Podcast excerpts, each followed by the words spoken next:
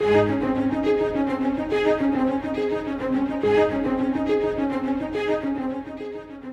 uncertain days, it is important to remember that our world is getting ready to meet God. We are all getting ready to meet Him. The King is coming. Today, we join Scott Pauley in walking through the final book of the Bible, the revelation of Jesus Christ.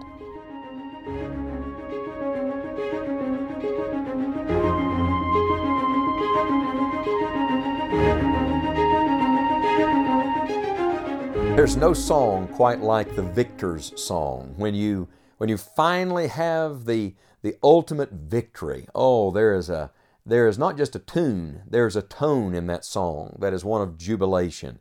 That's the song we've come to today in Revelation chapter 19. It is summarized in one word. It is the word Alleluia. It's a beautiful word, isn't it? It is the New Testament spelling, uh, the equivalent of the Old Testament word Hallelujah.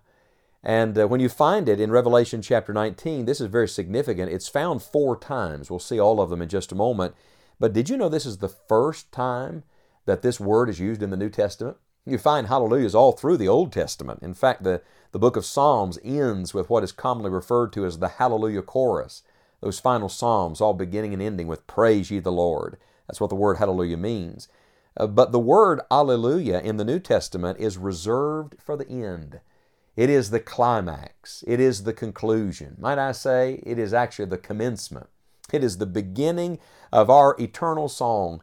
It is the hallelujah chorus of eternity. What does it sound like? Revelation 19, verse 1 And after these things I heard a great voice of much people in heaven saying, Alleluia. Salvation and glory and honor and power unto the Lord our God. For true and righteous are his judgments. For he hath judged the great whore which did corrupt the earth with her fornication, and hath avenged the blood of his servants at her hand. And again they said, Alleluia. And her smoke rose up forever and ever. And the four and twenty elders and the four beasts fell down and worshipped God that sat on the throne, saying, Amen, Alleluia. And a voice came out of the throne, saying, Praise our God, all ye his servants, and ye that fear him, both small and great. And I heard as it were the voice of a great multitude, and as the voice of many waters, and as the voice of mighty thunderings, saying, Alleluia, for the Lord God omnipotent reigneth. There are several stanzas to this song, and there are different singers singing this song, but there's one theme in the song. The title of the song is Alleluia. Literally, praise ye the Lord. It's what everybody's singing in eternity. In verse 1 and 2, it's what the martyrs sing, Alleluia. In verse 3 and 4, it is what the 24 elders, that's the church, and the four beasts, that's the angels, are singing, Alleluia. In verse 5, it's what all people, small and great, sing, Alleluia. In verse 6, it's what the great multitude of heaven sings. What is it? Say it with me. Alleluia. Literally, praise ye the Lord. Do you see what a stark difference there is between Revelation 18 and now Revelation 19? In Revelation 18, you have the defeat of the Antichrist. In Revelation 19, you have the victory of the Christ. In Revelation 18, you have judgment. In Revelation 19, you have worship. In Revelation 18, uh, you have people sorrowing. But in Revelation 19, you have people rejoicing. You see, it all depends on which side you're on. I wonder, are you on the winning side today? That determines whether you're going to be on the singing side someday. And what shall we sing? We shall sing this word, Alleluia. Can I point out to you just briefly today that the four Alleluias that are found in Revelation 19 are all connected to some part of our great God's character? Uh, first of all, in verse number 1, we say Alleluia for His goodness. That's where we always begin with the goodness of God. Alleluia, salvation and glory and honor and power unto the Lord our God. So all eyes are on the Lord. You see, in Revelation 18, we, we saw the evil of the Antichrist. We saw the bad situation. We saw the terrible ending here on earth. But in Revelation 19, verse 1, we turn our attention fully back to the goodness of God. Do you remember all the way back on the other end of your Bible in the book of Genesis? What was it that Satan got Eve's eyes off of? The goodness of God. And when men forget the goodness of God, It leads to sin and death and judgment. But when their eyes are turned back to the goodness of God, then it brings great joy for us and great worship for Him. So let's begin here today. Can you say in your spirit, Hallelujah, praise the Lord for His goodness? And then the Bible says in verse 3, again they said Alleluia. And this time, why did they say Alleluia? Well, look in verse 2 For true and righteous are His judgments. So not only do we say Alleluia for His goodness, we say Alleluia for His judgments. Now, if that sounds odd to you, I hear people saying, a good God would never send anyone to hell. A good God would never uh, bring terrible judgment and suffering. Understand what the Bible says in Revelation 19:2. True and righteous are His judgments.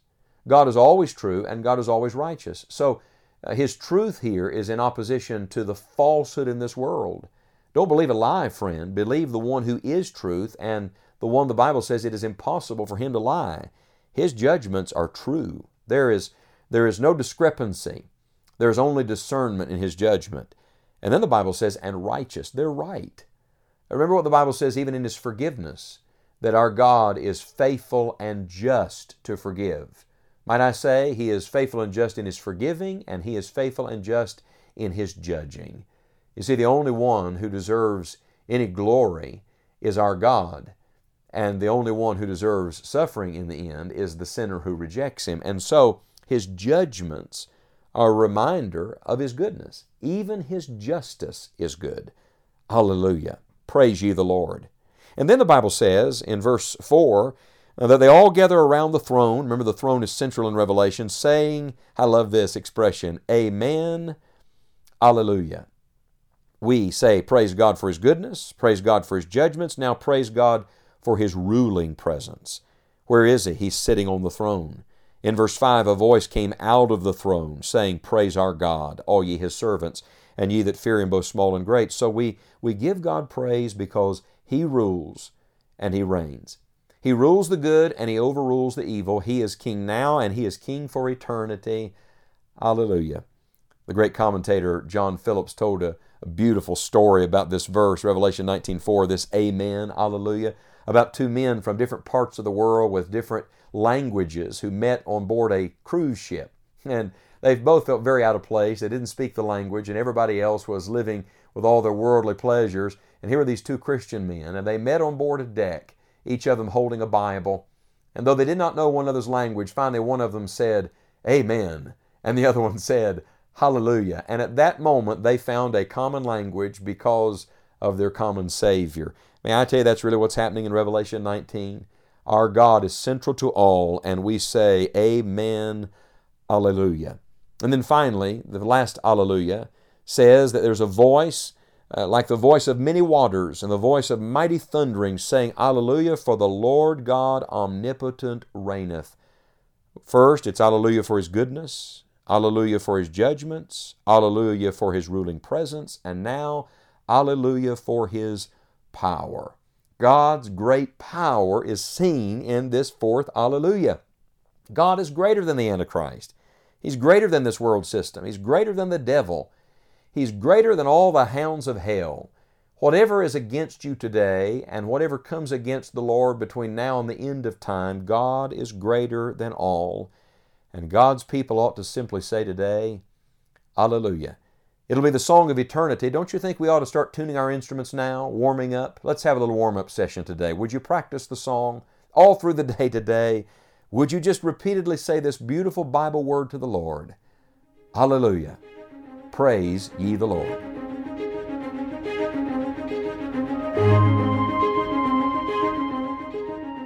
The purpose of all Scripture is to see God. In Revelation, the curtain is pulled back, and we are reminded not to simply look at world events, but to look to Christ. We hope you will join us next time as Scott Pauley continues our study through this amazing book of the Bible. You may also join us right now for additional studies and a library of helpful resources at enjoyingthejourney.org. You will find several new features at our online home, and we trust they will be a blessing to you as you walk with God. Plan to visit us each day at enjoyingthejourney.org, and we look forward to returning to Revelation on our next broadcast. Keep your eyes on Christ and look up. The King is coming.